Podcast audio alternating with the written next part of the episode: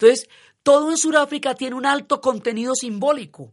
La colina de la Corte Constitucional en Johannesburgo es otro de los lugares más grandes porque hay una celda donde estuvo Gandhi y luego estaría Mandela, de una prisión donde estaban los delitos políticos y al lado de eso se hizo la Corte Constitucional y la Corte Constitucional es una metáfora arquitectónica de la nueva Sudáfrica.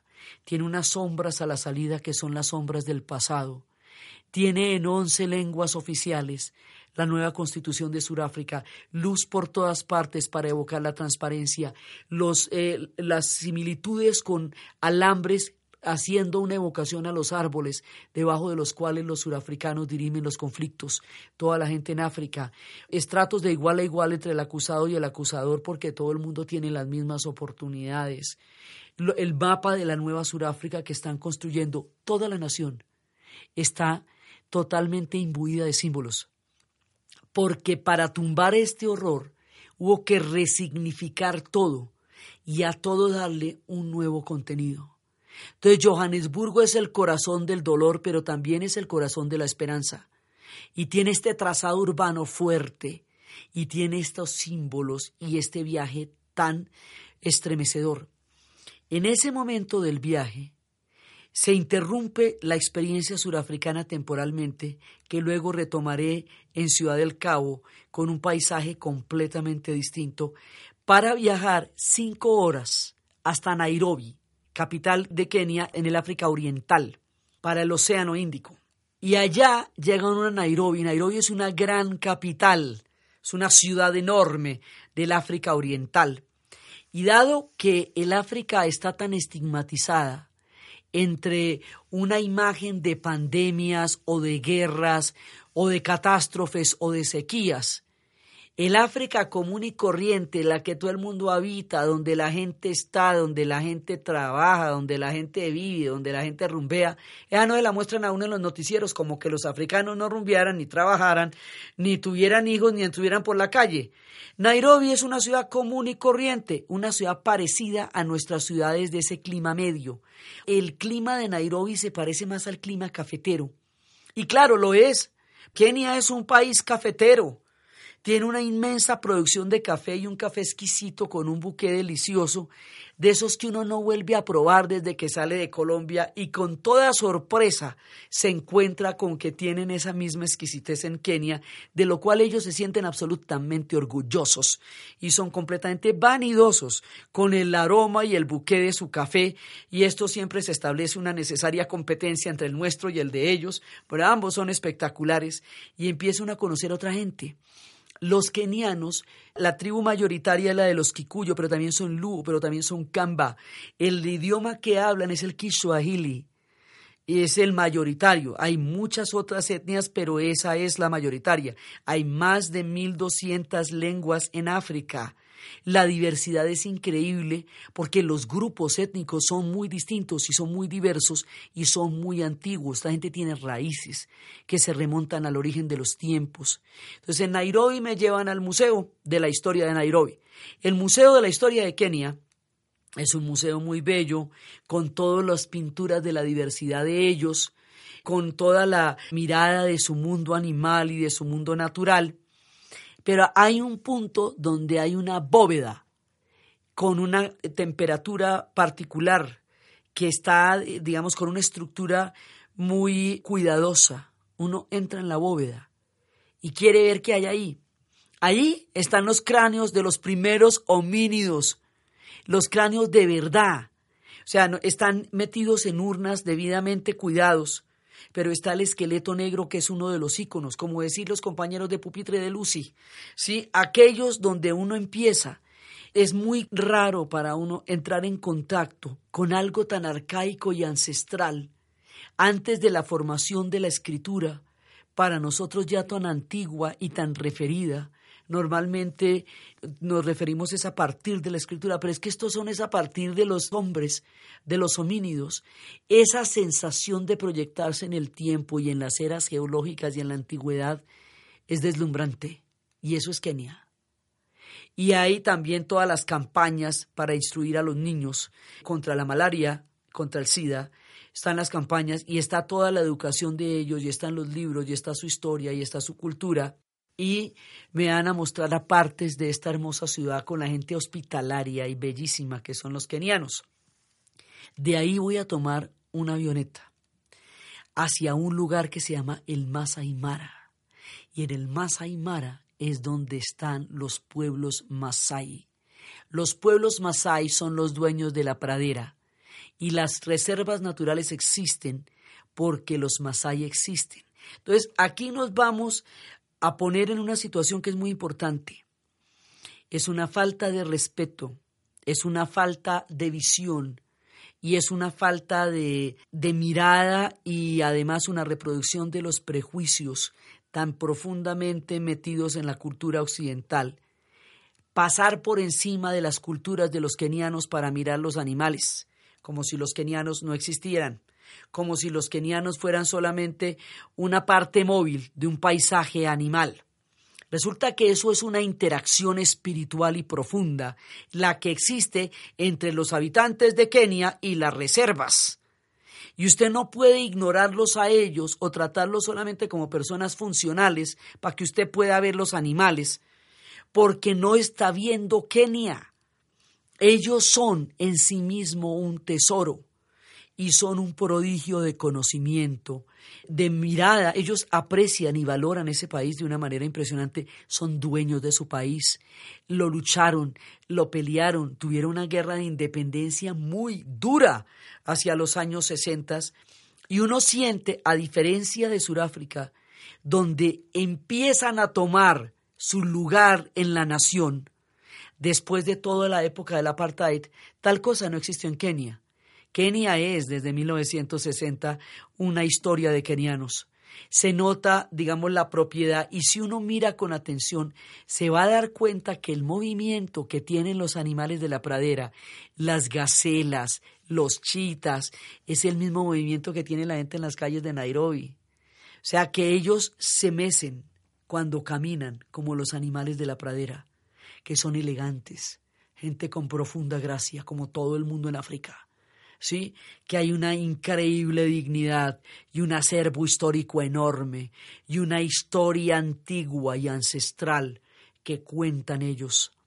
Entonces, al llegar al Masai Mara se encuentra uno con los Masai. El territorio es de ellos, por eso existen las reservas. Cualquier cosa tiene que hacerla con un Masai, porque la tierra es de ellos. Si los Masai hubieran sido agricultores, en lugar de haber sido pastores, las reservas probablemente no hubieran existido. A ellos no les interesaba cultivar la tierra, sino pastorear a los animales. Por esa razón lograron convivir y coexistir con todo el diverso mundo de los búfalos, de los elefantes, de los leones, de los chitas, de los guepardos, de los leopardos, de las gacelas Thompson, de los impalas, de los babuinos, de toda la cantidad de animales que están en la pradera. La pradera es infinita, como es el África. Tiene suaves montañas que ni hacia el final y la misma Nairobi está en una zona un poco montañosa, pero la pradera como tal es infinita y es un mismo y gran ecosistema que viene desde un país que tiene los límites, todos los límites en África son artificiales, porque fueron el producto de un reparto colonial, no de la formación de los estados africanos. Entonces un mismo ecosistema está dividido de manera totalmente arbitraria por, una, por un poder. Así, el Serengeti, y todo el sistema del Serengeti que viene de Tanzania es el mismo sistema del Masai Mara. Pero entonces se inventan una frontera entre Kenia y Tanzania, que no es frontera para kenianos ni para tanzaníes, sino que son fronteras europeas de un reparto arbitrario, de un continente expoliado mil veces, entre la esclavitud, el colonialismo y la desigualdad de trato económico. Ahora, salimos con el guía. El guía es un hombre profundamente amante de la naturaleza un hombre digno de una historia poderosa. Y él ve lo que uno no ve. Los ojos de ellos están entrenados para mirar una naturaleza que uno no conoce. Uno ve arbustos. Y de pronto se detiene el carro en lugares donde uno no ve nada y aparece una manada de leones con sus cachorros. y aparecen los paisajes más maravillosos y las relaciones que hay entre ellos. Esas relaciones que hay entre los animales en toda la gran cadena de la supervivencia demuestran, por un lado, una grandeza enorme de lo que significa la naturaleza y el don divino de poder existir en esos entornos naturales y la profunda relación que hay con ellos y los pueblos que han habitado a su vera y que han desarrollado a partir del contacto con el mundo animal sus dioses, sus tótems, sus espíritus y toda su cosmovisión. Y entonces uno va entrando en un universo hipnótico, mágico, entre los soles de África, la sabiduría de su gente, la ancestral costumbre del pueblo masái, la manera como danzan, como viven en malocas. Ellos viven así porque así creen en la vida, no porque no conozcan a Occidente. Sea, no es porque no tienen televisor ni parabólicas que viven en las aldeas que viven, sino porque ancestralmente creen en esa forma de vida y es la única que tiene sentido para ellos. Entonces, porque no todo el mundo tiene que vivir de la misma manera. Y una de las cosas magistrales de los viajes es entender que no todo el mundo tiene que vivir de la misma manera, que otras costumbres, que otras formas de vida también son válidas. Eso es una de las cosas que más enriquecen los viajes y nos muestran la generosidad, la sabiduría, la experiencia y la grandeza del pueblo masái y los Kikuyo, que son aquellos que están en, en la parte de la guianza, montada una industria turística gigantesca, como uno no se imagina, alrededor de unos campamentos de lujo que se llaman lodge, que es donde uno se va a sentar para esperar en la mañana que se, se levante la aurora para ver despertar con un asombro impresionante entre una bruma mágica cuando todavía se proyecta la luna sobre la pradera el despertar del mundo animal. Este mundo animal despierta de una manera mágica porque ellos no tienen un lugar donde van a dormir, sino duermen donde cae la noche. Entonces las jirafas simplemente doblan las patas, así que cuando amanece y la luna todavía se ve, ellas se paran lentamente, con un poco de pereza, se van a beber agua y empiezan su largo día en la pradera. La imagen de esta pradera produce una profunda paz, un sentido de inmensidad, de infinito, de magia de la naturaleza como tal, y es una experiencia profundamente espiritual. Hay cosas que no aparecen en los videos y esa es la gracia de los viajes. Resulta que en los videos aparece todo el increíble mundo y comportamiento de los animales que tiene, cómo se da la cadena, cómo cada uno es absolutamente necesario para que coma el otro, cómo es que ellos se manejan, cómo son las especies. Todo eso aparece en miles de documentales que la gente de los campamentos que va a hacer estos documentales dura cuatro y cinco meses estacionada para poder hacer que además es un prodigio mágico porque captar esos momentos requiere mucho tiempo, muchas tomas, mucha paciencia y, y estar allá durante largos periodos de tiempo. Todo eso se ve en los documentales. Pero la paz que inspira la pradera, la espiritualidad que se siente en contacto con algo tan grande, la mirada de estos hombres kikuyo que te enseñan a ver con los ojos del alma lo que para ellos es el sustento de su vida y su mirada del universo, no aparece en los documentales, porque los espíritus de los viajes difícilmente se captan en las cámaras y es otra de las razones por las cuales es tan maravilloso llegar a estos lugares, porque lo que se percibe en el aire, lo que se siente en el espíritu, estos viajes producen una profunda paz. Y esa paz le queda a uno rato desde que llega.